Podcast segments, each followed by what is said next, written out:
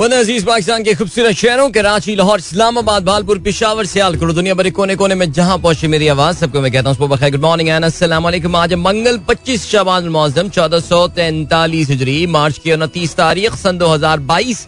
और आपने इस खूबसूरत सी सुबह का आगाज़ किया मेरे साथ, नाम है मेरा दिल सनराइज शो में मेरा और आपका साथ हमेशा की तरह सुबह के नौ बजे तक बहुत सा इंफॉर्मेशन बहुत सारी बातें आपकी पसंद के म्यूज़िक आप लोग के मैसेजेस लेकर दिल एक बार फिर से आपकी खिदमत में हाजिर है। जागो जागो।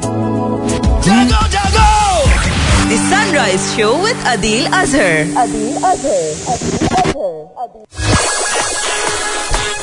हाँ जी उम्मीद करता सब खैरियत से होंगे। It's a bright and sunny morning here in Karachi and yeah I think we are counting our days towards Ramzan now माशाल्लाह जी रमज़ान बस इस इख्तितामी हफ़्ता से जो है वो इनशाला उसका आगाज़ हो जाएगा and yup that will bring about number of change in our schedule लेकिन आप लोग के जहन में हर साल की तरह ये सवाल होगा।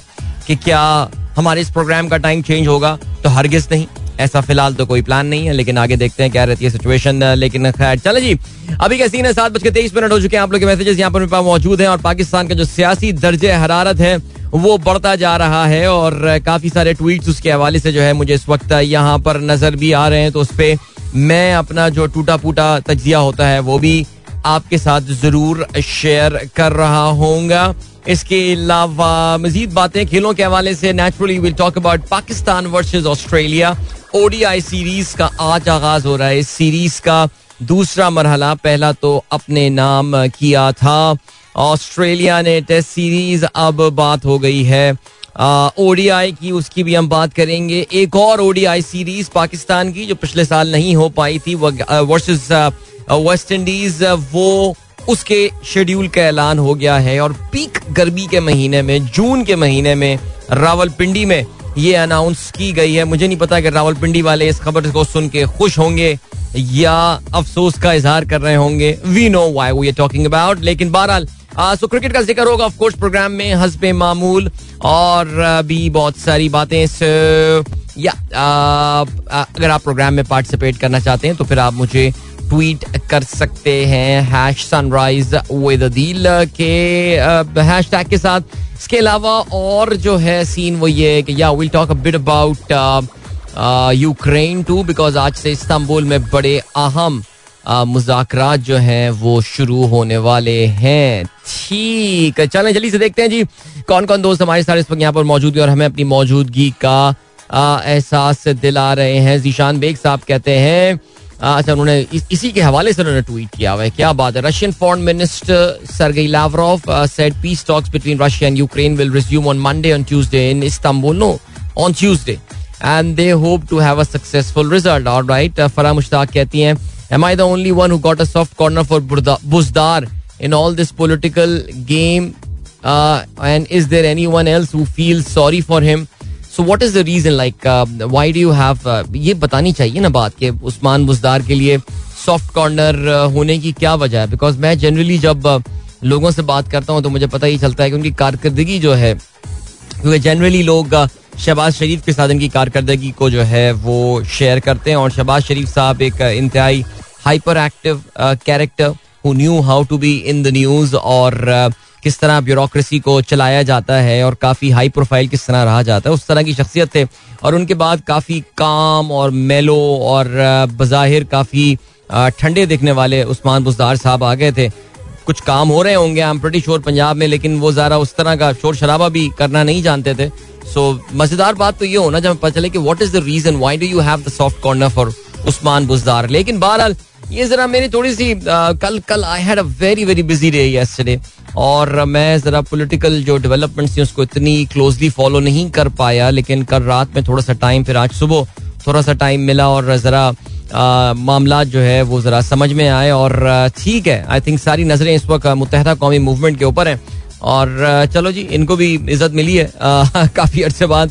और सब every one is looking at what M Q M Pakistan what decision do they come up with okay and then Javed साहब ने खबर शेयर की है North Korea Kim's vows overwhelming military power अच्छा चलें जी ठीक हो गया जी किम की जो है वो खबरें आजकल आ रही हैं जब से उन्होंने नया मिसाइल जो है वो टेस्ट किया I don't know whether you have seen that video जो कि नॉर्थ कोरिया के ऑफिशियल जो उनका नेशनल मीडिया है उन्होंने रिलीज़ की है जिसमें किम जो है वो उस मिसाइल के जो आ, जो स्टोरेज की जगह है वहाँ से निकल रहे हैं पीछे से मिसाइल आ रहा है और यार दीज नॉर्थ कोरियंस मैन वैसे यार किम किम को मानना पड़ेगा आपको आ, किम जोंग इल इसने आ, क्या हो गया है मुझको यार? सीरियसली एक मैं जो हूँ वो आ, किम जोंग इल इनके अबू को याद कर लिया मैंने।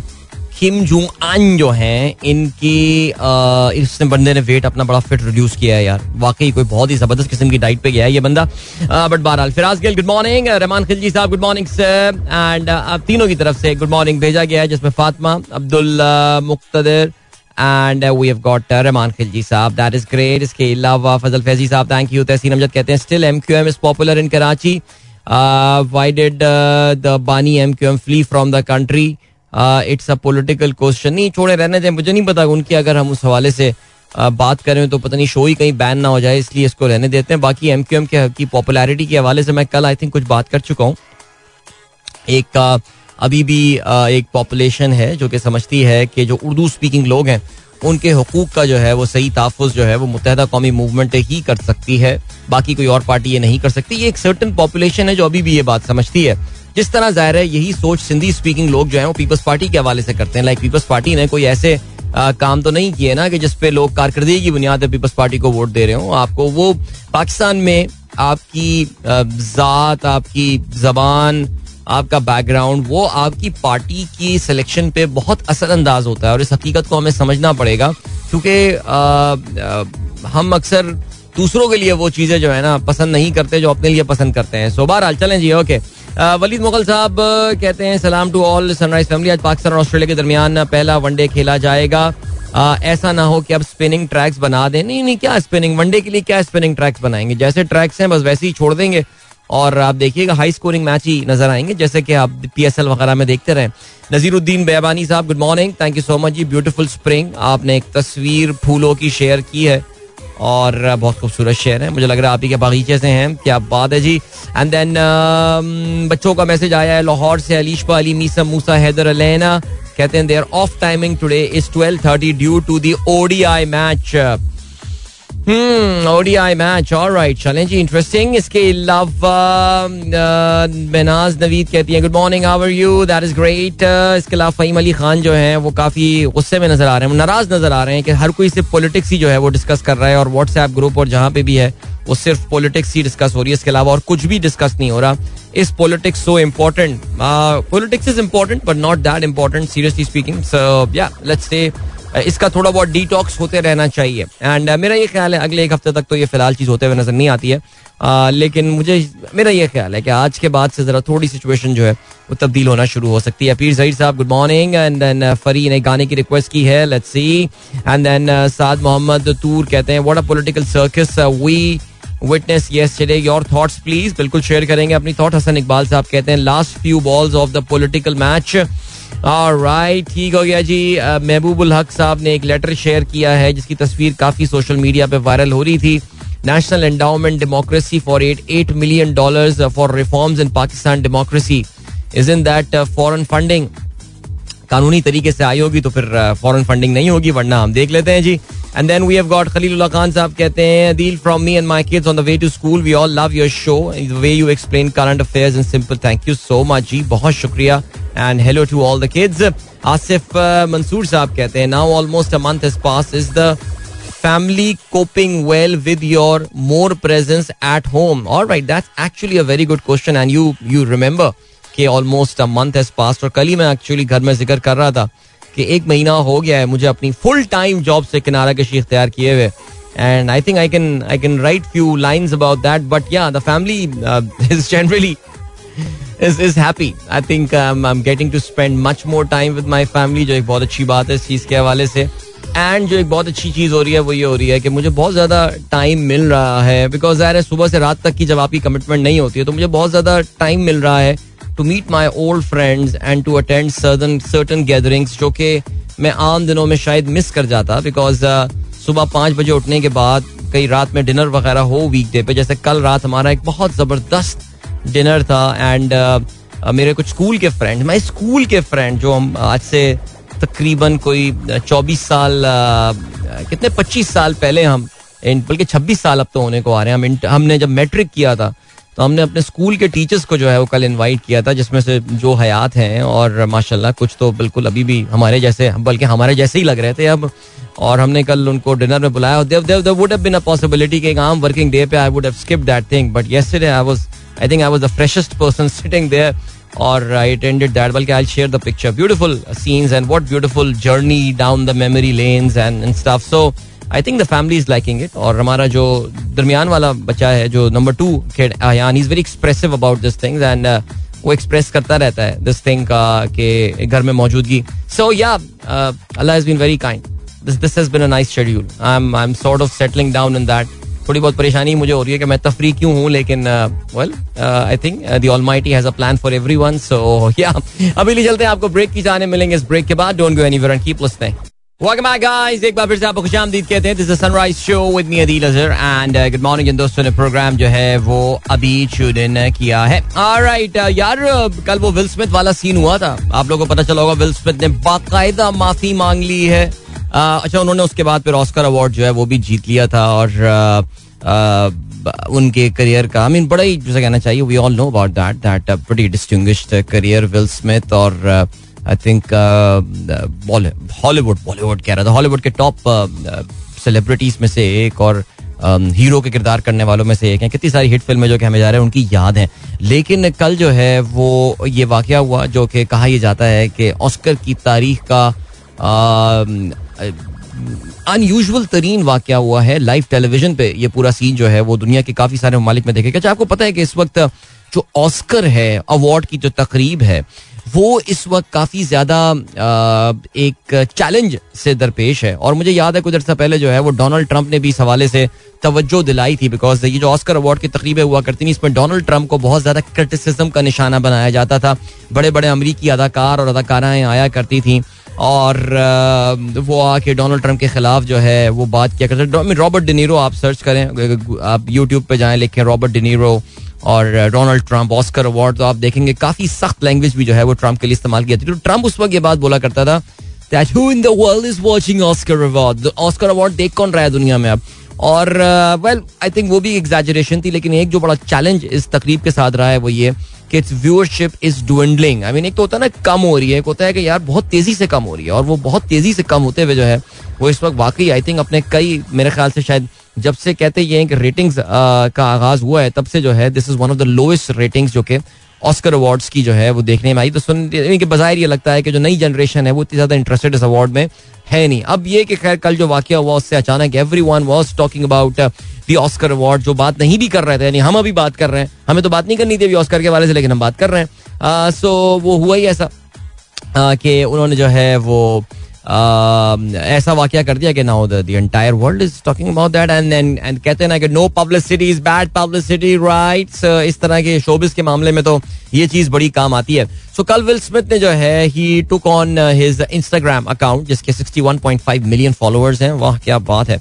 और कहते हैं, जी violence in all its forms is poisonous and destructive my behaviour at last night's Academy Award was unacceptable and inexcusable Jokes at my expense are a part of my job, but a joke about Jaila's medical condition was too much for me to bear, and I reacted emotionally. I would like to publicly apologize to you, Chris. I was out of line and I was wrong. I'm embarrassed, and my action were not indicative of a man I want to be. There is no place for violence in a world of love and kindness ठीक हो गया जी सो so, ये देखिए असल में आ, इसकी माफ़ी मांगने की एक वजह भी समझ में आती है बिकॉज़ uh, एक तो ये कि जो उसने किया है विल uh, स्मिथ ने जो किया ये असॉल्ट के चार्जेस इस पे प्रेस कर सकता है अगर अगर क्रिस फुट क्रिस रॉक चाहे तो वो क्या कर सकता है कि वो इसको जेल भिजवा सकता है वो? बहुत बड़ा जिसे कहते हैं कि इस पर केस कर सकता है। और आई मीन आपको पता है कि अमेरिका में लिटिगेशन विटिगेशन तो ये तो बहुत कॉमन सी बातें हैं। अच्छा अब आपको शायद कल हमने शायद ज़िक्र भी किया था क्रिस रॉक ने जो कि एक अमेरिकन कॉमेडियन है मशहूर आदमी है नोन फेस आपने हॉलीवुड फ़िल्में देखी हो तो ज़ाहिर है सब जानते हैं। इज़ वेरी पॉपुलर कॉमेडियन उसने अच्छा ये जो ये जो अवार्ड की तकरीबें होती हैं, इससे बड़े पर्सनल लेवल के जोक्स वगैरह भी हो रहे होते हैं। इवन अगर आप इंडिया देखें तो इंडिया में इसकी बड़ी भोंडी सी कॉपी करने की कोशिश की जाती है कि वो रोस्टिंग के एलिमेंट का जो है ना, जैसे रोस्टिंग कहा जाता है, वो तक शुरू हो जाता है कि इंतहाई पर्सनल लेवल के जो है ना, वो रिमार्क्स मारे जाते हैं। तो विल स्मिथ की जो वाइफ थी, इन्होंने अपना सर मुंडवाया हुआ और इसलिए मुंडवाया because she suffering from from a condition a medical condition जिससे बाल जो है वो काफ़ी तेज़ी से झड़ने शुरू हो जाते हैं। तो उसके इलाज के लिए उन्होंने जो है अपना सर मुंडवा दिया। तो उस सर मुंडवाने को जो है वो क्रिस रॉक ने उसका मज़ाक उड़ाया जिसपे जो है वो इनिशियली खुद विल स्मिथ हंसा लेकिन फिर जब उसको एहसास हुआ कि नहीं उसकी wife did not like that joke he just went he slapped on live television so yeah I think अब उसने माफ़ी मांग ली। अच्छा अच्छा ऑस्कर जो जो एकेडमी है जो मोशन पिक्चर एकेडमी जो कि इन अवार्ड्स को ऑर्गेनाइज करती है उन्होंने जो है ना वो ये बात uh, बोली है। कि ये जो इन्होंने किया है इस पे वो देखेंगे कि what can be done about that because ये तक बातें आ रही हैं कि इनका जो ऑस्कर अवार्ड है विल स्मिथ का वो वापस भी लिया जा सकता है। And I think this is the reason Oscar award किसी के भी करियर की सबसे बड़ी अचीवमेंट किसी भी अदाकार के करियर की एक बड़ी अचीवमेंट जो है वो मानी जाती है।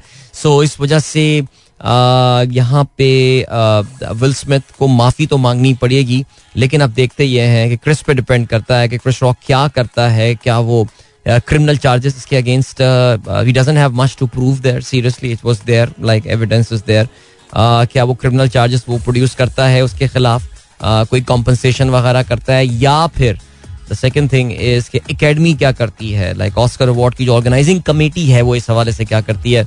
Will the take Will Smith's award away और not so yeah interesting development लेकिन वैसे, खैर ठीक हो गया. आई थिंक कल जो विल स्मिथ ने किया, ये भी इस पे naturally I think Will Smith भी नहीं समझ रहा होगा कि उस पर इतने I think spur of the moment इंसान कभी कभार ये चीज़ें कर देता है, अपनी इमोशंस की रॉ में जो है, वो बह जाता है. और स्पेशली अक्सर ऐसा होता है कि आपके पार्टनर के साथ कभी कोई इस तरह की बात करे तो you you do get very offended and I mean I remember कि कराची के एक मशहूर सुपर स्टोर चेन में तो माई बेगम साहबा चेकआउट वो करवा रही थी सौदा जो है वो हम ले लेके निकल रहे थे बाहर और वो जो सौदा वो टीट टीट करने वाला बंदा होता है उसने काफ़ी गलीज जोमानी जुमला जो है वो बोला था।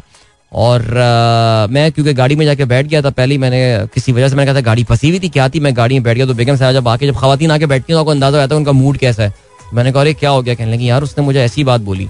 अच्छा ऑनेस्टली स्पीकिंग पता नहीं, मेरा भी दिमाग घूम गया, जबकि मैं आमतौर से I am someone who take up any fight और एनीथिंग बट वो बात सुन के मेरा दिमाग घूम गया और मैं गया और मैंने जो है, मैं लिटरली काउंटर पे गया, बेगम को मैंने हाथ पकड़े। नहीं नहीं नहीं, रहने दे। मैंने कहा, नहीं, जरा चल के आते ना, इसका दिमाग सही करते हैं कि ये ये जो है दिस एस ओ बी ये किसी और औरत के साथ भी यही हरकत करेगा। तो मैं, खैर, मैंने पूछा, कौन? उन्होंने कहा, ये वाला काउंटर था मैं गया, मैंने जो है ना literally I don't do that लेकिन उसका गिरबान पकड़ के ऐसा चपेड़ मारी मैंने उसके मुँह पे ना, और फिर उसका मैनेजर मैनेजर आया, सर, क्या हुआ क्या हुआ? मैंने कहा, यार, इसने ये बदतमीजी कैसे की मेरी वाइफ के साथ? तो यार, ये पता हो जाता है, पता है आई मीन सीरियसली और the idea was to to to give him a lesson कि खैर एनी उसके जो मैनेजर था, उसने भी उसको जो है ना गिरबान से पकड़ के उसको निकाला, बाहर निकल जाए से, भागो, फारिग हो तुम। तो बहरहाल वो बड़ी मशहूर चेन है। उस वक्त तो इतनी बड़ी मशहूर चेन नहीं थी now it is become very big so it does happen यार। आई मीन यू डू मैं जब ये कल मैंने क्रिस रॉक और ये वाला इंसिडेंट देखा विल स्मिथ वाला it actually reminded me of that incident and थोड़ी देर को मुझे समझ नहीं आता कि मैंने क्या किया।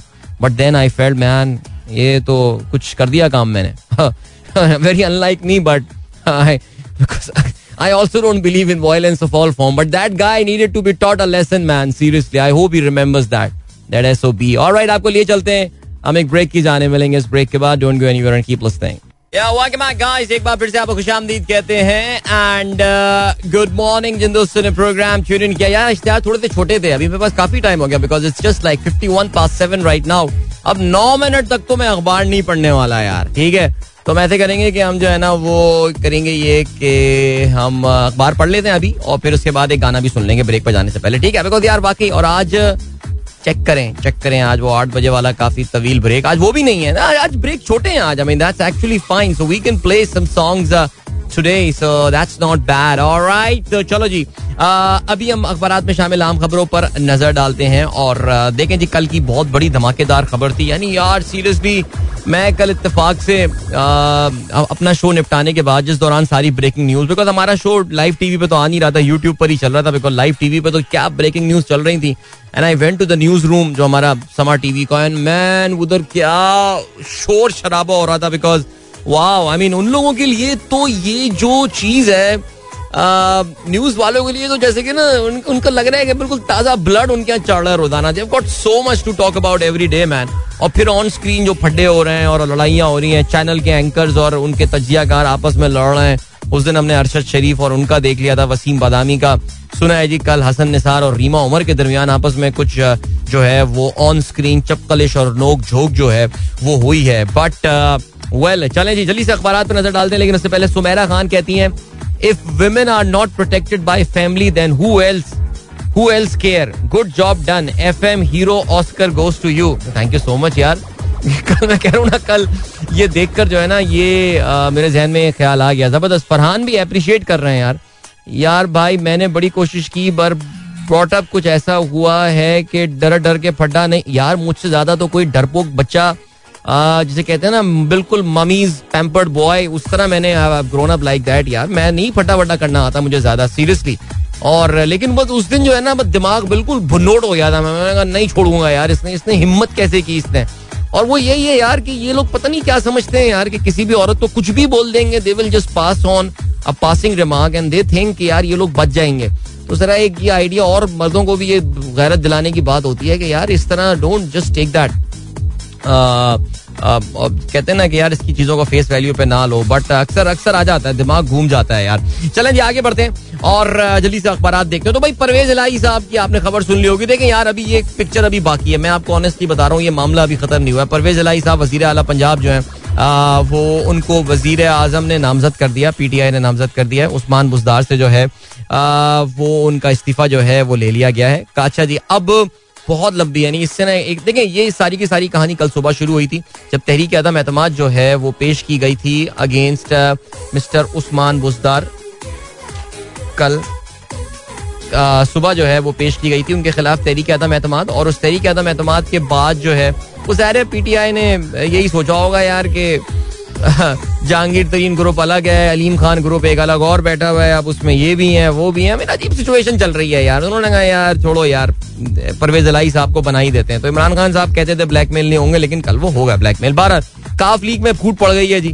तारिक बशीर, चीमा साहब मुस्ताफी हो गए विफाकी वज़ीर की ऐसे मुस्ताफी हो गए उन्होंने कहा कि जी, वो इमरान खान के खिलाफ वोट करेंगे। सारी की सारी नज़रें जो है, वो इस वक्त मुतहदा कौमी मूवमेंट पर है। और अखबार का क्या लिखना है? उनका लिखना है कि हुकूमत बचाने या गिराने में एम क्यू एम का फैसला कन किरदार? मुनरफ अरकान के बगैर अपोजिशन की तादाद एक सौ अड़सठ है। जमात इस्लामी न्यूट्रल है। ठीक हो गया। और आ, क्या सीन है? जी ठीक है ये हो गया। और क्या खबरें लिखी अखबार ने?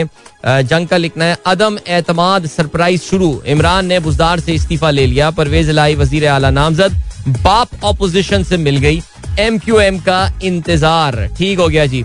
अच्छा ये आपको पता ना, पार्टियों में आपस में भी जो है ना, वो फूट डल गई, यानी तारिक चीमा जो है, वो इनके खिलाफ वोट देंगे। अच्छा तारिक चीमा आपने देखा है कि वो टीवी शोज़ वगैरह में भी बैठ के ना, बहुत मुखालिफ में बातें कर रहे होते थे। यार, इसको मारना है। एक सेकेंड एक सेकेंड, नहीं, तारिक चीमा को नहीं, एक मौत यहाँ पे आ गया, मौत से मुराद एक, ये एक इंसेक्ट आ गया, जिसको मैं मारूँगा, बहुत मर गया। बहुत देर से तंग कर रहा था यार, कसम से। मज़ाक लगाया हुआ है यार।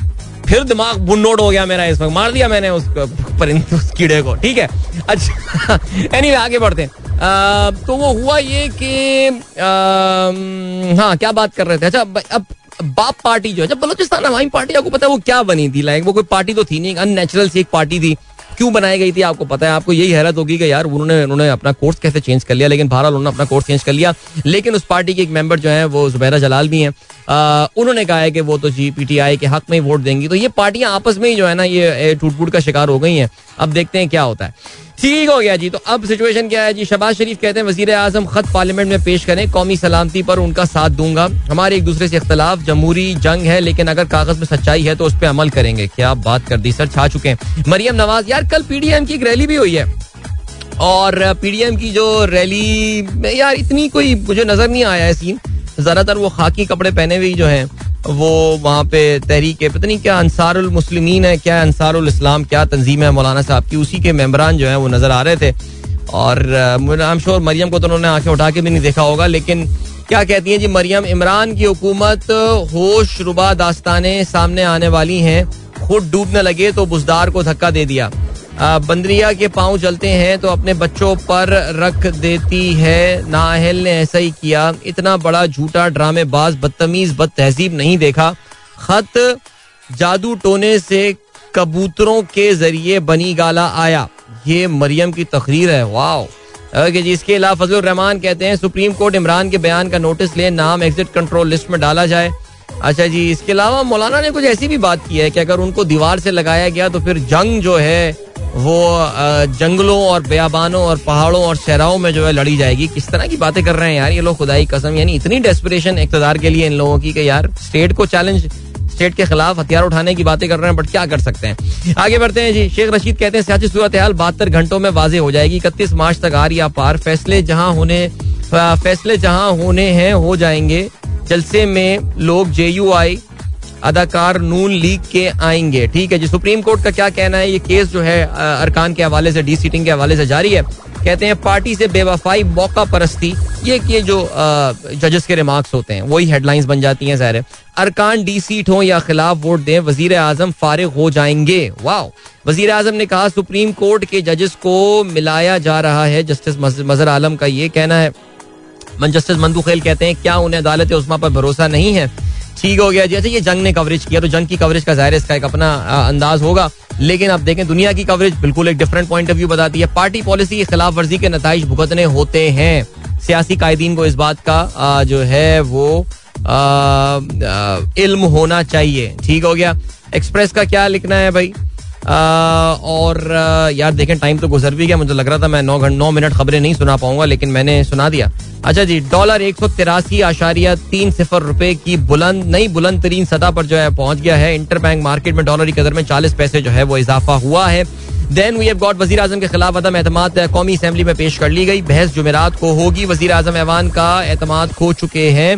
शहबाज शरीफ ने जो है ये पेश किए एक सौ इकसठ अरकान की हिमायत, हुकूमती इतिहादी मुनहरफ अरकान गैर हाजिर रहे। वोटिंग तीन से सात रोज में होगी। ठीक है। सो यहाँ पर हम रुक जाते हैं। अच्छा अब ये एम क्यू एम को वू करने की जो है ना, इस वक्त वो काफ़ी ज़बरदस्त कोशिशें की जा रही हैं। एम क्यू एम तो सब मिले जा रहे हैं। और मैंने तो सुना ये कि पीपल्स पार्टी ने blank cheque M Q M को दे दिया है कि, बाबा, जो करना है लिख दो इसमें, साइन करो। साइन नहीं हम करते हैं साइन। सो फिर हुआ ये है कि जी बिलावल का कराची और हैदराबाद ने मुतहदा के एडमिनिस्ट्रेटर तैनात करने का India. So M Q M इस वक्त डिसाइसिव पोजिशन में है। Let's see they do about uh, this thing but very interesting developments uh, लिए चलते हैं आपको ब्रेक की जाने मिलेंगे इस टाइम चेक और ब्रेक के बाद don't go anywhere and welcome back guys एक बार फिर से आपको खुशामदीद कहते हैं। This is Sunrise Show with and सुबह के 8 बज के 6 मिनट हो चुके हैं। खेलों के हवाले से बात करनी है। नेचुरली खेलों के हवाले से हमारा फोकस होगा Pakistan versus Australia. ODI series का अभी होने वाला है आगाज़। आज से दोपहर तीन बजे कद्दाफी स्टेडियम लाहौर में पाकिस्तान और ऑस्ट्रेलिया एक दूसरे के आमने सामने होंगे। ना पाकिस्तान अभी like when it comes to ODI Pakistan has got a pathetic record against Australia. यानी उन्होंने पाकिस्तान को बुरी तरह डोमिनेट किया है। और ये डोमिनेशन जो है ऑस्ट्रेलिया की, ये किसी एक मखसूस खत्ता ज़मीन पे नहीं है। जहाँ खेले, इन्होंने हम पर डोमिनेट किया है इन्होंने। यानी अक्सर कभी हमने आई थिंक पिछली सदी में तो हमने इनको फिर थोड़े बहुत मैचेस वगैरह कुछ हरा दिया करते थे हम इनको, लेकिन इस सदी में जो सिचुएशन रही है ना, वो तो यार बहुत ही खराब रही है। बल्कि स्पेशली अगर आप पिछले पाँच साल पे, मैं कल देख रहा था रिकॉर्ड यार, पिछले पाँच साल पे अगर आप नज़र डालें तो फिर तो बहुत ही जिसे कहते हैं कि कबाड़ा हुआ हुआ है बिल्कुल पाकिस्तान का। और अट्ठारह मैचेस पाकिस्तान ने अगेंस्ट ऑस्ट्रेलिया जो है वो खेले जिसमें पाकिस्तान को 16 में नाकामी हुई और सिर्फ़ दो मैचेस में पाकिस्तान को जो है वो फतेह नसीब हुई है।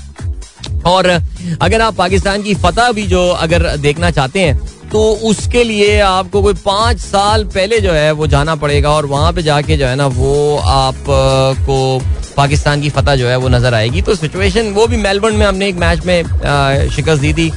इफ़ यू रिकॉल एक लो स्कोरिंग मैच हुआ था। Mohammad Hafeez was the man of the match in that game so Pakistan का ऑस्ट्रेलिया के खिलाफ बहुत खराब रिकॉर्ड रहा है। आई मीन ओवरऑल भी अगर आप देखेंगे तो आई थिंक uh, कोई 105 106 के करीब मैचेस जो है वो पाकिस्तान और ऑस्ट्रेलिया एक दूसरे के uh, साथ खेल चुके हैं। या इनफैक्ट नहीं, अगर आप सॉरी सॉरी सॉरी हाँ मैं मैं, कुछ गलत रिकॉर्ड निकाल के हाँ 104 मैचेस खेल चुके हैं, जिसमें 32 मैचेस में पाकिस्तान को कामयाबी आई है, अड़सठ मैचेस में जो है, वो पाकिस्तान को शिकस्त हुई है। तो फिर आप देख सकते हैं कि यार, ऑस्ट्रेलिया जो है ना, वो हमारी हर फतह पे उसने दो फतेह जो है ना, वो हासिल की हुई more than that actually so well not a good record I think one of the worst record that we have in ODI अगर हम बात करें overall however however this is a great opportunity for Pakistan अपने इस record को fix करने के लिए। अच्छा जी, पाकिस्तान को आपको पता ना ओडीआई में लास्ट ईयर बड़ी बैड लक रही पाकिस्तान की। पाकिस्तान के तकरीबन आई थिंक कोई नौ दस ओडीआई थे जो पिछले साल नहीं हो पाए। I mean against against West Indies होना था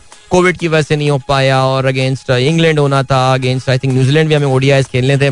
बट वो सीरीजें नहीं हुई तो फिर वो मैचेस भी नहीं हुए। इस वजह से पाकिस्तान जो है ना, वो आईसीसी जो वर्ल्ड कप जो वर्ल्ड कप लीग जो है इनकी, उसमें काफ़ी नीचे लाया करता है। I think number ten right now तो पाकिस्तान की वर्ल्ड कप डायरेक्ट क्वालिफिकेशन जो है, वो भी एक चैलेंज है अगले साल जो इंडिया में वर्ल्ड कप होना है, उसके हवाले से। हाउएवर अभी इस साल पाकिस्तान कह सकते हैं कि अपनी तैयारियों का आगाज़ कर सकता है for the world cup because we haven't really played a lot of ODI matches एक तो मैंने ये बताया कि इतने सारी हमारी सीरीजें जो है, वो मौखर हो गई थी। लेकिन अब पाकिस्तान को आने वाले दिनों में ओडीआई मैचेस खेलने हैं, लेकिन ये भी याद रहे कि ये वर्ल्ड कप का ईयर है वर्ल्ड कप टी ट्वेंटी का ईयर है। एक और टी ट्वेंटी वर्ल्ड कप होना है इस बार ऑस्ट्रेलिया में। तो जरा थोड़ा सा टीमें कंफ्यूज रहेंगी इस चीज़ के हवाले से कि यार फोकस टी ट्वेंटी पे रखें या ओडीआई पे रखें, लेकिन खैर तो पाकिस्तान ने आई थिंक अपना आखिरी ओडीआई भी शायद जुलाई 2021 में खेला था। We haven't really played a lot of ODI cricket so let's see कि पाकिस्तान अपने आप को किस तरह जो है वो इसमें कामयाब होता है एडजस्ट करने में। लेकिन as I said earlier I think this is the great opportunity for Pakistan इस लिहाज से कि ऑस्ट्रेलिया की एक डिप्लीटेड साइट के खिलाफ जो है, वो हम मुकाबला कर रहे हैं। और ऑस्ट्रेलिया की जो डिप्लीटेड साइट है, इसमें उनके बहुत सारे जो सुपर स्टार्स हैं, वो नहीं है। कुछ ने ब्रेक ले लिया है, कुछ वापस अपने मुल्क चले गए हैं। और दो इंजरीज का शिकार हो गए हैं। मिच मार्श जो है वो मौजूद नहीं है। स्टीव स्मिथ जो है, वो भी इंजरी की वजह से जो है वो चले गए हैं। मिच मार्च का कूले का मसला हुआ है, उनका कल पिंडी में चेकअप भी हुआ, फिर उसके बाद ये हुआ कि no it is not he is not fit enough माफ़ का लाहौर में उनका चेकअप हुआ। और पता ही चला कि he is not fit enough के वो इस सीरीज़ में हिस्सा ले सकें। इसके अलावा इंग्लिश जो इनके विकेट कीपर हैं, वो भी कोविड पॉजिटिव आने की वजह से जो है, वो पहले दो ओडिया में कम से कम हिस्सा नहीं ले करेंगे और रेंशो को जो है, वो रवाना किया गया ऑस्ट्रेलिया से। तो ये काफ़ी मेकशिफ्ट किस्म की टीम जो है, ऑस्ट्रेलिया की यहाँ पर खेल रही होगी। So they are struggling without doubt लेकिन this is the Australian team we know they are the fighters और कोई भी टीम हो, सूरत हाल जैसी भी हो, वो फाइट करते हैं और फिर जीतते भी हैं। और एरन फिंच जो है, वो इनकी क्यादत कर रहे होंगे। सो बाकी क्या सीन है? बाकी ये सीन है दैट uh, पाकिस्तान की अगर हम बात करें तो पाकिस्तान के जो ऑलराउंडर हैं uh, शादाब खान वो अवेलेबल नहीं होंगे। शादाब आपको पता है काफ़ी अरसे से इंजरी का जो है वो शिकार रहे हैं और इंजरी का शिकार होने की वजह से uh, उन्होंने पहले भी कुछ मैचेस मिस किए हैं और अभी भी जो है पीएसएल में भी हमने देखा था कि वो इंजरी की वजह से जो है उनके कुछ मैचेस जो है वो मिस हुए थे even though he I think sort of made a comeback लेकिन फिर एक बार फिर से वो मैच फिटनेस जो है अभी तक हासिल करने में नाकाम रहे हैं। सो पाकिस्तान को आ, ये नुकसान उठाना पड़ेगा। पाकिस्तान की अगर हम बात करें इमामुल हक और फखर जमान डेफिनेटली ओपन करेंगे। वन डाउन पे बाबर आज़म आएँगे। अब्दुल्ला शफीक हमें एक्शन में आज नज़र आएँगे। In ODI colours for Pakistan Mohammad Rizwan होंगे। लेकिन उसके बाद फिर थोड़ा सा पाकिस्तान के लिए एक एक सिलेक्शन चैलेंज होगा यहाँ पे because Faheem Ashraf definitely will be there और उनके अलावा पर जो बोलिंग लाइन है, फिर मोहम्मद हारिस को क्या आज डेब्यू कराया जा सकता है ओडीआई में पाकिस्तान के लिए? आसिफ अफरीदी एक्शन में नज़र आ सकते हैं, Hasan Ali Shaheen Shah Afridi and Haris Rauf. So honestly speaking अगर आप बात करें कंपेयर टू टेस्ट क्रिकेट तो पाकिस्तान की जो ओडीआई साइड है, ये ज़्यादा बैलेंस साइड नज़र आती है। इस वजह से कि आपके पास जो बोलिंग ऑप्शंस हैं, वो ज़्यादा बेहतर हैं। बट जहाँ तक बैटिंग का ताल्लुक है। उसमें naturally Pakistan will be relying on the world number one batsman Babar Azam. लेकिन हम ये भी उम्मीद करेंगे कि फखर जमान, जो कि बहुत ही एक्स्ट्रॉडनरी फॉर्म में थे, अगर आपको याद हो पाकिस्तान सुपर लीग में, उनको कुछ वैसे ही कंडीशंस खेलने की मिलने वाली हैं because wicket is going to be conducive for batting we know about that ये कदाफी स्टेडियम की टिपिकल लाहौर की जो विकेट होती है, वैसी ही होगी। और वैसी ही कंडीशंस में, जहाँ पे फखर का, जैसे कहते हैं ना कि बिल्कुल जादू सर चढ़ के बोल रहा था क्या वो ऑस्ट्रेलिया के खिलाफ भी रन स्कोर करने में कामयाब हो जाएँगे? मुझसे पूछेंगे मैं कहूँगा हाँ इनशाला ज़रूर करेंगे। But it's going to remain very hot in Lahore today the maximum temperature is expected to be 38 degree Celsius लेकिन चलें इस मैच का आगाज़ क्योंकि दोपहर को तीन बजे होगा। आ, इसका मतलब ये भी है कि रात को काफ़ी देर तक ये मैच जो है वो जारी रहेगा। सो so, अगर if this goes all the way but uh, बहरहाल चलें जी उन्नीस सौ अठानवे में आखिरी बार जब पाकिस्तान ऑस्ट्रेलिया एक दूसरे के आमने सामने आए थे तो फिर ऑस्ट्रेलिया ने जो है they had a clean sweep over Pakistan. तीन सिफर से जो है वो उन्होंने कामयाबी हासिल की थी और in fact there was one match जिसमें ऑस्ट्रेलिया ने जो है वो 300 से ऊपर रन चेस किया था जो कि उस जमाने में इतना कॉमन जो है वो हुआ नहीं करता था लेकिन uh, फिर भी चलें जी that's great alright so this is it about this series इसके अलावा ओडीआई के हवाले से एक और भी अनाउंसमेंट जो है वो पाकिस्तान क्रिकेट बोर्ड की जानब से आ गई है और वो ये आई है कि Pakistan cricket board West Indies को होस्ट कर रहा होगा in the month of June जून के महीने में वेस्ट इंडीज की टीम पाकिस्तान आ रही होगी और uh, तीन वनडे इंटरनेशनल मैचेस जो है ये अगेंस्ट पाकिस्तान खेल रहे होंगे। और ये तीनों के तीनों मैचेस जो है, ये रावलपिंडी को जो है वो असाइन किए गए हैं। रावलपिंडी, आपको पता है, ऑस्ट्रेलिया के खिलाफ ये ओडीआई मैचेस इनको होस्ट करना था, लेकिन उनको जो है वो मैचेस नहीं मिल पाए। और ये मैचेस अब जो सॉर्ट ऑफ़ समझ लें, ये पिंडी की जो है, ये मैचेस दिए गए हैं। इनमें कहते ये हैं कि the they will take place on the eighth tenth and twelfth of June और वेस्ट इंडीज की टीम जो है वो पाकिस्तान पहुँच रही होगी पाँच जून को। ठीक हो गया। Rawalpindi some more traffic disruption I am sorry but what to do ठीक हो गया जी। अभी जो है वो हमें बढ़ना है ब्रेक की जानेब।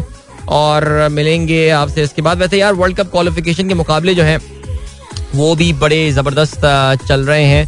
और आज अफ्रीका की बहुत सारी टीमें जो है ना, वो एक्शन में नज़र आने वाली हैं और बहुत सारी टीमों की किस्मत का फैसला हो सकता है। घाना का मुकाबला होना है, नाइजीरिया के साथ ये काफ़ी इंपॉर्टेंट मैच है जो कि इस वर्ल्ड कप क्वालिफिकेशन का होने वाला है और इसके अलावा मोहम्मद सलाह इजिप्ट की टीम जो है वो भी एक्शन में नज़र आ रही होगी। ये मैं अफ्रीकन कंट्रीज़ की जो है बात कर रहा हूँ, जो जो अफ्रीकन फुटबॉल कॉन्फेडरेशन की जो क्वालिफिकेशन प्लेसेस होते हैं for the FIFA world cup जो कि आप जानते हैं कि इस साल के अख्ताम पे खतर में होने वाला है। चलें अभी आपको ले चलते हैं ब्रेक की जाने मिलेंगे आपसे इस ब्रेक के बाद। Don't go anywhere and keep listening कमाल गाना बना दिया है यार। वैसे भाई जरा थोड़ी सी बात कर लेते हैं कोक स्टूडियो सीज़न 14 आप क्योंकि आई थिंक उसके सारे गाने आ चुके हैं and I think uh, Coke Studio really, uh, I mean, I'll be very uh, uh, season thirteen I think Coke Studio एक स्टेल प्रोडक्ट बन चुकी थी। यानी एक प्रोडक्ट थी जिसको अब ऐसा लग रहा था कि we are just dragging it I mean वो जो एक एक्साइटमेंट हुआ करती थी something associated with the Coke Studio Coke Studio नया सीज़न आ रहा है and all I think that died down हमने ये भी देखा कि जी सीज़न सिक्स के बाद रोहेल को हटा दिया गया but then Strings came in शुरू में they did produce some excellent stuff but then it's all started sounding very repetitive and all फिर ये भी सवाल होने लगा था कि यार कि ब्रांड का कितना इन्फ्लुएंस होता है, क्या क्रिएटिव फ्रीडम या क्रिएटिव टोटल लेवरेज जो है वो दिया जा रहा है प्रोड्यूसर्स को कि वो गाने अपने प्रोड्यूस कर सकते हो या नहीं कर सकते हो। वल्ला आलम क्या हुआ। बट स्ट्रिंग्स के बाद फिर उन्होंने एक दो और एक्सपेरिमेंट जो है वो किए थे। I think there was a very disastrous Ali Hamza वाला एक जो इनका एक्सपीरियंस था that didn't really work out I think that was one of the most unremembered and recognise season that we had and या curtain raiser वगैरह तो अच्छे हो गए। कर्टन रेजर जो आता था, पहला उनका गाना आ गया, वो तो लोगों ने शायद याद भी रख लिया हो। लेकिन फिर उसके बाद beyond no nobody remembers but I think thirteen तक तो वाकई यही हो गया था। यानी सीरियसली ये सीन हो गया था। द यू आस्किंग के यार whether the Coke Studio as a show should continue not because उसके बराबर में फिर हुआ यही था कि यार, ये जो brand sponsoring the music scene was getting too cluttered like okay there was some good stuff उसमें अच्छा भी कुछ चीज़ें आ रही थी। नेस कैफ़े बेसमेंट था जिसने अच्छा काम किया सब कुछ था ठीक था। आ, ये हो गया उसमें कुछ बहुत अच्छे गाने आए थे। एंड uh, एक अपनी उसने डिफरेंट नीच बनाई थी। But then a number of other brands came in अब मैं एक का क्या नाम लूँ लेकिन ऐसे ही लग रहा था कि बस हर ब्रांड जो है ना इस वक्त अपने गाने बना रहा है। Fine okay this entire concept I think was getting pretty cluttered लेकिन then the Coke Studio season 14 I think मुझे ऐसा लगता है कि एक नई जिसे कहना चाहिए एक ज़िंदगी कोक स्टूडियो को मिली है। एंड uh, तीन चार जो ऑब्जर्वेशन बड़ी क्लियर उसमें आई हैं कि जुल्फी ने जो प्रोड्यूस किया it was a very modern take okay चाहे वो गानों का uh, तरीका कार हो जो कुछ हो और जिस तरह इन्होंने जो है uh, वो uh, इसको पिक्चराइज किया है बिकॉज़ कोक स्टूडियो यानी मेरे भी जो, क्योंकि हमारे घर में कोक स्टूडियो बड़े ही इनहमाक और शौक से जो है देखा जाता है। तो हमारे साहबजादे मुझसे ये दोनों ही सवाल पूछ रहे थे कि इन्होंने ये वीडियोस क्यों चेंज कर दी? इन्होंने स्टूडियो सेटिंग क्यों चेंज कर दी? एंड क्या हो गया?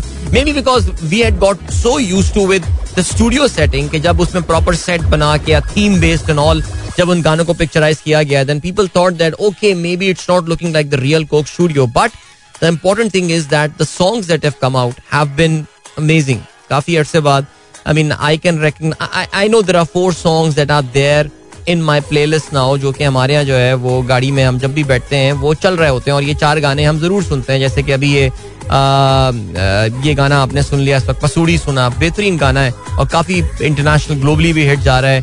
एंड देन झूम हो गया तू झूम या फिर Kana Yaari and then of course go जो गाना है आतिफ असलम का and Abdullah Siddiqui what a song like amazing मैंने वीडियोस तो शायद इतनी हॉट सेन की ना देखी हूँ बिकॉज़ मैं गाड़ी में जनरली सुन रहा होता हूँ so we relying on the audio part as well but I think good job to them और मेरे ख्याल से इस ब्रांड को जिस सॉर्ट ऑफ़ रिवाइटलाइजेशन की ज़रूरत थी uh, वो वो इसको मिल गई है और या I think the change of scenes, the change of scenarios, and the change of producers has really worked for them. A few few would say कि फैसल कबाड़िया और uh, जो यंग स्टनर्स वाला गाना आया, ये भी काफ़ी ज़्यादा लोगों को अच्छा लगा। आई थिंक फिर मिलेंगे। आई थिंक उस सॉन्ग का नाम है एंड आई थिंक टाइटल सही लग रहा है कि this would be the farewell song लेकिन या इट वाज फाइन ओके एक चीज़ जो बहुत ज़्यादा देखी गई है कोक स्टूडियो में कि जिस जिस सॉर्ट ऑफ़ म्यूज़िक को इन्होंने किया है it's very it's a very modern very hip उन्होंने जो है वो टेक लिया इसमें। और जो बहुत ज़्यादा हमारा वो एक ट्रेडिशन वाला एलिमेंट था, बहुत जो फ्यूजन वाला एलिमेंट था। So what I see is the fusion between the modern hip hop music और जो ट्रेडिशनल पॉप म्यूज़िक है। आई थिंक उसके दरमियान ज़्यादा ये फ्यूजन नज़र आया rather than Pakistani folk music and the pop music so I think एक टारगेट मार्केट भी इन्होंने अपनी चेंज करने की कोशिश की है। Targeting a younger crowd now this time so I just thought some अपनी ऑब्जर्वेशन जो है मैं इनके आपके साथ ज़रूर शेयर करूँ और जल्दी से आप लोग के मैसेजेस पे नज़र डालता हूँ before I head towards the Twitter trends and What is the scene? What is the scene? Rafiullah Khan कहते हैं this song gets more beautiful with these clicks okay जी, बाबर आज़म की तस्वीरों पे किसी ने ही चलाया हुआ है हसाम सैयद कहते हैं you are the Will Smith of FM 107.4 you rock okay चले जी, फयाज कहते हैं, अदील भाई, आप ठीक कह रहे हैं। मौलाना फजल रहमान साहब ने स्टेट के खिलाफ जंग का ऐलान करके गलत किया इस बारे में आपका क्या ख्याल है? जब आपके हुक्मरान तब अपोजिशन में थे। शेख रशीद ने कहा था, जलाओ, घिराओ, मुल्क में आग लगा दो। उस वक्त भी ये बात गलत थी, अब भी ये बात गलत थी। Sheikh Rasheed should have been taken to task then क्यों नहीं किया भाई? करते ना यार। किसने रोका था? जब जो हुकूमत में थे, जो उस वक्त शेख रशीद अपोजिशन में थे हुकूमत में थे, कर लेते उनके खिलाफ कोई एक्शन यार। ये क्या, ये वॉट अबाउटरी क्या है यार? वो भी गलत था, ये भी गलत था यार। Okay ji then we got Noman Khalid कहते हैं ODI in June good luck West Indies वाकई यार वेस्ट इंडीज आई नो वहाँ पे भी it's it's a hot and humid place but not as hot and humid as they are going to experience in June in Islamabad बेचारे यार। अच्छा जी, उमेर खान कहते हैं, सब ऑस्ट्रेलियन सुपरस्टार आईपीएल की तैयारी कर रहे हैं। हाँ कह सकते हैं आप, लेकिन they are not playing in the IPL yes तैयारी कर रहे होंगे बट आई थिंक आईपीएल ये अगले हफ़्ते ही ज्वाइन कर पाएँगे, जो क्रिकेट ऑस्ट्रेलिया ने उनको अलाउ किया है। अच्छा जी, इसके अलावा रहमान खिलजी साहब कहते हैं is it just my feeling और am I listening to the show more of Adeel today more of show more of information touch wood नहीं, वाकई आज इश्तेहार कम है, मैंने आपको सुबह ये बात बताई थी। एंड देन तारुल्ला खान साहब कहते हैं लाइव रेडियो पर मारने की बातें अगर अगरचे कीड़ा ही सही, क्या वायलेंस के जुमरे में नहीं आता? आजकल कुछ ऐसे ही खतरा हर वक्त लगता है। वाकई हर चीज़ से हर बंदा जो है ना, वो ऑफेंड हो जाता है। सो यू नेवर नो अच्छा जी, इसके अलावा रिजवान जकी साहब कहते हैं today's unique abbreviation and I like it S O B okay I thought that's pretty common लेकिन खैर, चलें जी, चौधरी नईम साबित साहब कहते हैं, Buzdar thanks for becoming inspiration for others to believe that someone could become CM other than corrupt people और right चलें जी ठीक है and Shine is very happy about the opening of a Karachi based supermarket in Lahore और कहती हैं कराची की चीज़ें जो प्रोडक्ट्स मुझे यहाँ नहीं मिलती थी लाहौर में अब मिलनी शुरू हो जाएँगी but that superstore is already there Lahore but चलें आपके शायद घर के करीब खुल रहा हो तो इस वजह से आप कह रही हो so congratulation to you welcome back guys एक बार फिर से आपको खुशामदीद कहते हैं sunrise show with me Adeel Azhar and good morning दोस्तों ने प्रोग्राम अभी ट्यून किया है well Safeer Ahmed Z A. Thank you so much आपने बताया ये कि आपने वैन में जो है प्रोग्राम सुना, लगा दिया और the entire van is listening to the show now you are on your way to Beria town Lahore to work and wishing you a safe journey my friends in Safeer's van Umer Babar कहते हैं spot on Coke studio हम तो समझे थे Coke studio is खत्म हो रहा है but Zulfi and Abdullah Siddiqui did marvellous job in producing Coke Studio. Yeah, absolutely. I mean, of course, लेकिन ज़ाहिर है everybody does not agree to that and uh, अ, यहाँ पे मैसेज ताबिश का आया है और वो कहते हैं कि well season 14 was more of a live theatre for me it was for the sake of change they seem to they seem to have lost the essence few songs always can be exceptional. I mean, seriously, यार. I mean, season 11, 12, 13, इतने सारे गाने थे. How many do you actually remember properly? But I think मेरे ख्याल से the the the percentage of hit ratio तो जो songs उन्होंने produce किए वो ज़ाहिर कम थे. एंड देन उसमें से हिट रेशो जो है वो काफ़ी अच्छा रहा चलें जी कोक स्टूडियो के डिस्कशन को यहाँ पर हम फ़िलहाल uh, रोकते हैं जरा फिर हम बात करते हैं uh, पाकिस्तान की सियासत के हवाले से या पाकिस्तान की सियासत के हवाले से तो देखें जो पॉइंट है यार ये अब परवेज इलाही साहब को इन्होंने अनाउंस तो कर दिया है चीफ मिनिस्टर पंजाब लेकिन अभी तक काफ लीग की तरफ़ से जो है, वो कोई ऐसी कॉन्फर्मेशन मेरे ख्याल से, जो मैंने कल रात गए तक नोट किया था या आज सुबह भी, मुझे नहीं लग रहा कि उनकी तरफ़ से कोई इस तरह की कॉन्फर्मेशन जो है, वो आई है कि जी हमने उनकी इस ऑफ़र को जो है, वो कबूल कर लिया है। सुनने में ये आ रहा है कि जो काफ लीग के दो बड़े हैं, जो चौधरी बरदरान हैं या चौधरी कजन्स जो हैं इनके इनके माँ बहन आपस में कुछ अख्तलाफात हो रहे हैं बिकॉज़ चौधरी शुजात हुसैन जो है, वो ये समझते हैं कि नून लीग के तक की ये ये ना ये खबरें जराए के थ्रू जो हैं, ये फैलाई जा रही हैं। और कहा यह जा रहा है कि जी शुजात हुसैन साहब हैं, वो समझते हैं कि नून लीग के साथ अलाइंस करना जो है दैट मेक्स मोर सेंस उसकी एक ज़्यादा ड्यूरेबिलिटी नज़र आती है फॉर द नेक्स्ट जनरेशन लेकिन परवेज इलाही साहब जो हैं उन्होंने पीटीआई को जो है उन्होंने उनका इंतखाब किया और वो समझते हैं कि ये बेहतर ऑफ़र है। बिकॉज़ देखिए ये सवाल तो ये भी पैदा होता है कि अगर नून लीग के साथ उनके मामला काफ़ी हद तक हल हो गए थे और मामला काफ़ी हद तक आगे बढ़ गए थे तो फिर ऐसा आ, क्या हुआ कि उन्होंने उसके बावजूद जो है वो पीटीआई की तरफ़ आ, उनका झुकाव है? लेकिन अभी तक नेचुरली ये बात जो है ना वो कंफर्म नहीं हुई। अच्छा हमारे पास मेरे पास एक अभी अभी मैसेज आया है। आ, कि जिसमें ये कहा है कि जी ए आर वाई ने ये बताई ये बात कि कासिम साहब का मैसेज मुझे आया है कि जी मोने सलाई ने कहा है कि उन्होंने एक्सेप्ट कर लिया इस ऑफ़र को। अच्छा मेरी नॉलेज में ये बात नहीं थी। अगर उन्होंने एक्सेप्ट कर लिया इस ऑफ़र को तो फिर तो चले दैट्स दैट्स फाइन लेकिन जब तक मैंने मैंने देखा था तो उसको एक्सेप्ट नहीं की थी तो तब तक एक क्वेश्चन मार्क था। What if calf league is playing the double game I mean कुछ दिनों पहले पीटीआई के बारे में, इमरान खान के बारे में, परवेज लाई साहब के क्या ख्याल थे, क्या सोच थी, वो हम सब टेलीविज़न पे जो है, वो देख चुके हैं। इवन दो उन्होंने अपने पहले इंटरव्यू के बाद थोड़ा सा अपने आप को टोन डाउन कर लिया था, और लग ये रहा था कि कुछ ज़्यादा ही बोल गए थे अपने पहले इंटरव्यू में। काफ़ी ओपनली उन्होंने बात कर ली थी। वो जो डॉन न्यूज़ वाला जिनका इंटरव्यू था, लेकिन फिर उसके बाद जो है, वो थोड़े से टोन डाउन हो गए थे और सारी चीज़ें अपनी जगह। लेकिन फिर भी मामला अभी तक ज़ाहिर है संभले नहीं है। जो बाप पार्टी की तरफ़ से बलुस्तान अवामी पार्टी का भी जो एक फैक्टर आया है इनके बारे में लग यही रहा था कि most probably they will be standing with the opposition और ऐसा ही हुआ, लेकिन उन्हीं की एक मेंबर जो है जुबैरा जलाल साहिबा who been on the Pakistani political scene Musharraf साहब के जमाने में पहली बार नज़र आई थी सारे ये वो, उन्होंने कहा है कि वो तो पीटीआई को वोट देंगी तो अब क्या उनकी पार्टी रुकनीत जो है वो खत्म हो जाएगी? फिर तारिक बशीर चीमा साहब अपनी पार्टी के खिलाफ वोट देंगे बल्कि जब उनसे कल मैं देख रहा था ए आर वाई पे, जब उनसे पूछा गया कि नहीं जी, अगर आपको बहुत प्रेशराइज किया तो कह रहे हैं, मैं मुल्क से बाहर चला जाऊँगा. That mean is not going to even take part in the entire voting वाला जो सीन है. सो सारी की सारी जो अब ज़ाहिर है गेम आ गई है, वो मुतहदा कौम मूवमेंट पे आ गई है. कल इस टाइम जो है मुतहदा कौम मूवमेंट की ही हम बात कर रहे थे. और अब everyone is looking at M Q M लेकिन देखें एम क्यू एम के हवाले से ना बात बड़ी क्लियर और बात बड़ी सिंपल है और आपको समझना पड़ेगा. जो इस वक्त एम क्यू एम को पीपीएस पार्टी नवाज़ सकती है, वो पीटीआई नहीं नवाज़ सकती। पीटीआई मैक्सिमम क्या ऑफ़र कर देगी इनको? लाइक गवर्नरशिप ऑफ़र करेगी। अबे गवर्नर का क्या रोल होता है? सिवाय अपने गवर्नर हाउस में कुछ प्रोग्राम कर लेने के और जैसे कहते हैं कि फीता काट लेने से इफ्तदाई तकरीब में बुला लिया मीडिया से बात कर ली, ये सारी चीज़ें हो गई। लेकिन इसके अलावा गवर्नर का क्या रोल है? चाहे एमक्यूएम को पोर्ट्स और शिपिंग की मिनिस्ट्री दे देंगे I really don't know what difference that's going to make however Peoples Party has got a lot to give to the MQM ये बात आपको समझनी पड़ेगी। और पीपल्स पार्टी के पाकिस्तान में अट्ठा देखें आपको एमक्यूएम कोई कौमी पार्टी तो है नहीं। वो एक जोग्राफियाई और कहना चाहिए कि एक मखसूस लसानी ग्रुप को जो है वो टारगेट करने वाली पार्टी है जो कि कराची और हैदराबाद में जिसका इन्फ्लुएंस एक जमाना था कि मीरपुर खास में भी जीतते रहे सक्कर में भी जीतते थे अब वो सिचुएशन रही नहीं है। ये कराची और लाहौर की पार्टी है। और कराची और लाहौर ज़ाहिर सिंध का हिस्सा है। अठारहवीं तरमीम के बाद जो है हमें ये भी पता है कि जो विफाक का कंट्रोल है आ, वो अब ज़्यादा नहीं होता।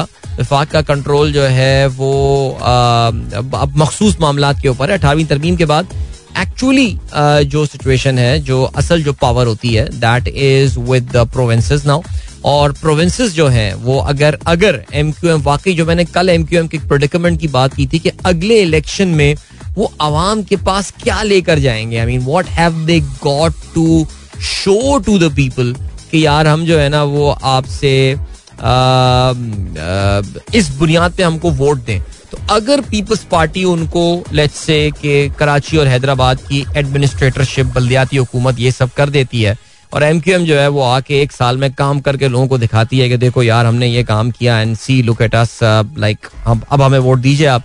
तो फिर तो इट मेक सेंस लेकिन पोर्ट और शिपिंग की मिनिस्ट्री के थ्रू क्या वो कर पाएँगे? I really don't know so M Q M के भी आपको जो है ना, वो इनके मामला को समझना पड़ेगा। Because now they are at the king makers position और मैं यही देख रहा था कि बस ये अल्लाह ताला इज़्ज़त देता है जिसको जब वक्त होता है। तो जनरली आमतौर से एक नेग्लेक्टेड और एक पराया किस्म का स्टेटस जो है एमक्यूएम को मिला हुआ था। वो अचानक मेन स्ट्रीम में आ गए and now everyone is literally looking at them कि यार वो क्या डिसीज़न लेते हैं। लेकिन एमक्यूएम का मेन प्रोटेक्टमेंट मैंने आपको बता दिया है मेन उनका चैलेंज बता दिया है। जिस तरह पीपल्स पार्टी उनको नवाज़ सकती है। मैं नवाज़ का वर्ड जो है वो जानबूझ के इस्तेमाल नहीं कर रहा।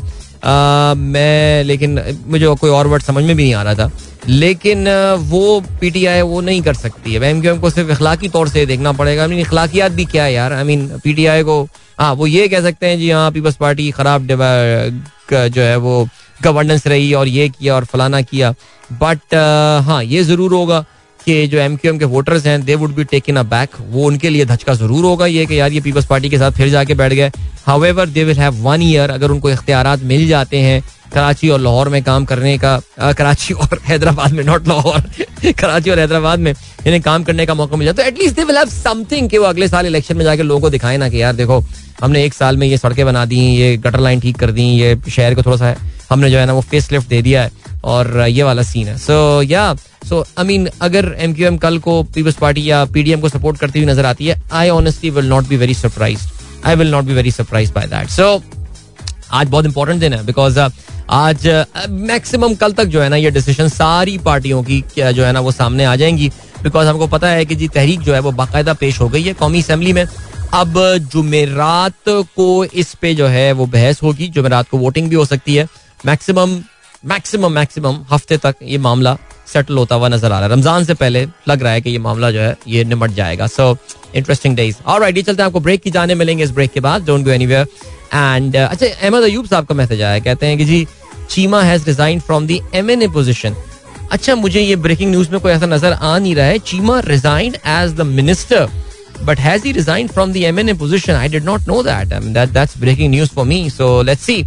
ये चलते हैं आपको ब्रेक की जाने मिलेंगे इस ब्रेक के बाद don't go anywhere and keep listening Yeah, welcome back, guys. Uh, looks like my previous link has triggered uh, a conversation or uh, very interesting. अच्छा लाइक देखिए मैं फिर let me repeat and let me clarify what I said yes Peoples Party और M Q M के दरमियान जो है ये दोनों बहुत मुख्तलिफ़ सोच रखने वाली पार्टियाँ हैं और इनके दरमियान किसी भी तरह का कोई अलायंस जो है, वो एम क्यू एम के लिए खास तौर से काफ़ी खतरनाक पोटेंशियली खतरनाक हो सकता है। और मैंने तो ये बात बोली थी कि एम क्यू एम अगर अगर पीपल्स पार्टी के साथ कोई अलायंस करती है तो वो जिसे कहना चाहिए कि उनको proper with the assurances and guarantees ये बैठ के जो है ना, ये डिस्कशन करना पड़ेगा और चीज़ें लिखवानी पड़ेंगी। But then can they trust Asif Ali Zardari ये भी एक बहुत बड़ा फैक्टर है। इसी वजह से आपको पता है कि बहुत सारे गारंटोर जो हैं वो इस माहे के निकल कर के सामने आ रहे हैं। मौलाना साहब ने कराची के दो चक्कर लगा लिए। आखिरी बार पता नहीं कब वो ऐसे आए होंगे। इसके अलावा नून लीग वाले आके मिल रहे हैं। कहाँ घास डालते हैं एम वालों को नून लीग वाले ज़्यादा?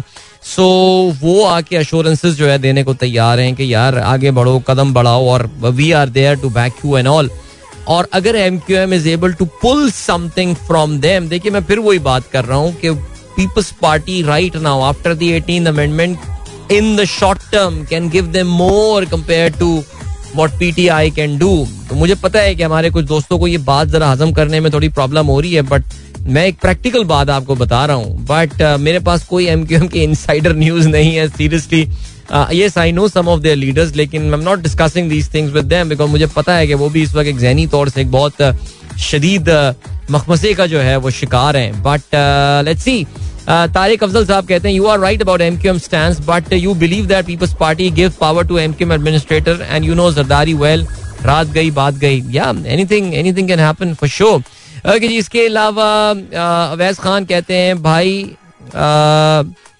क्या कहते हैं अच्छा डॉन की उन्होंने खबर शेयर की है Maryam Nawaz is being blame for the party losing out on the potential support of the ruling coalition important ally the P M L and Q या P M L Q Maryam Nawaz जो है, वो sources कहते हैं। Don ये खबर लिखता है, डॉन का we know as a very pro Nawaz Sharif stand now और उनका ये कहना है कि जी, मरियम नवाज़ शरीफ जो है, उनके सख्त गिर मौकफ की वजह से जो है वो काफ लीग ने नून लीग से जो है वो अलायंस नहीं किया। वैसे मरियम नवाज़ शरीफ की कल भी मैंने थोड़ी सी तकरीर सुनी थी and well I am pretty sure in the next ten fifteen years she will learn the art of speaking लेकिन मुझे ज़्यादा हैरानी इस बात की है कि कल हमारे मीडिया के ऊपर uh, कल पीडीएम की रैली का इतना ज़्यादा ज़िक्र मुझे होता हुआ नज़र नहीं आ रहा। यानी जिस तरह लोगों की तादाद को इमरान खान के जलसे में जो है वो जिस अंदाज से गेज किया जा रहा था और ड्रोन शॉट्स लिए जा रहे थे ये सब किया जा रहा था।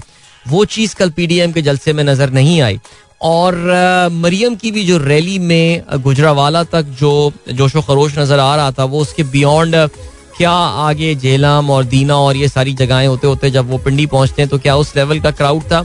I really don't think there were that many people there in that rally but of course that is not being talked about in the media so let's see क्या होता है जी। उमेर बाबर कहते हैं MQM should not forget 1989 when they said in national assembly during vote of no confidence against BB गजब किया जो तेरे वादे पे एतबार किया।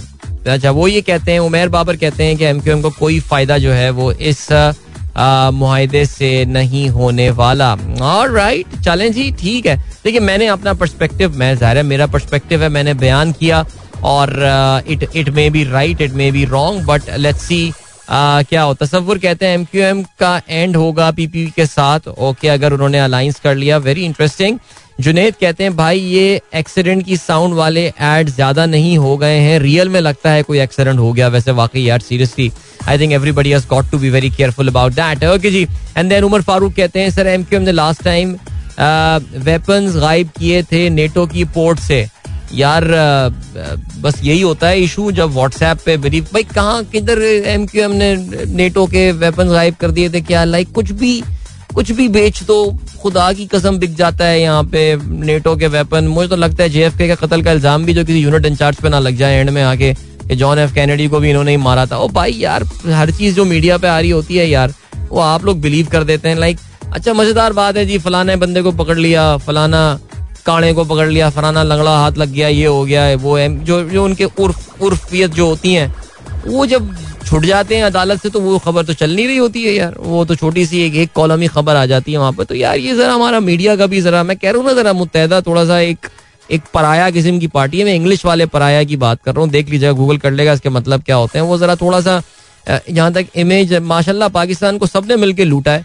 कुछ ज़्यादा बदनाम हुए, कुछ कम बदनाम हुए। ठीक हो गया जी। सुमेरा कहती है MQM is short sighted to so they will prove again that they can't work on long term strategic goals अच्छा and what is the long term strategic goal Sumera? जरा मुझे बताइए, क्या लॉन्ग टर्म स्ट्रेटेजिक गोल है? Long term में तो PTI खा जाएगी उनको यार। क्या बातें कर रही हैं आप?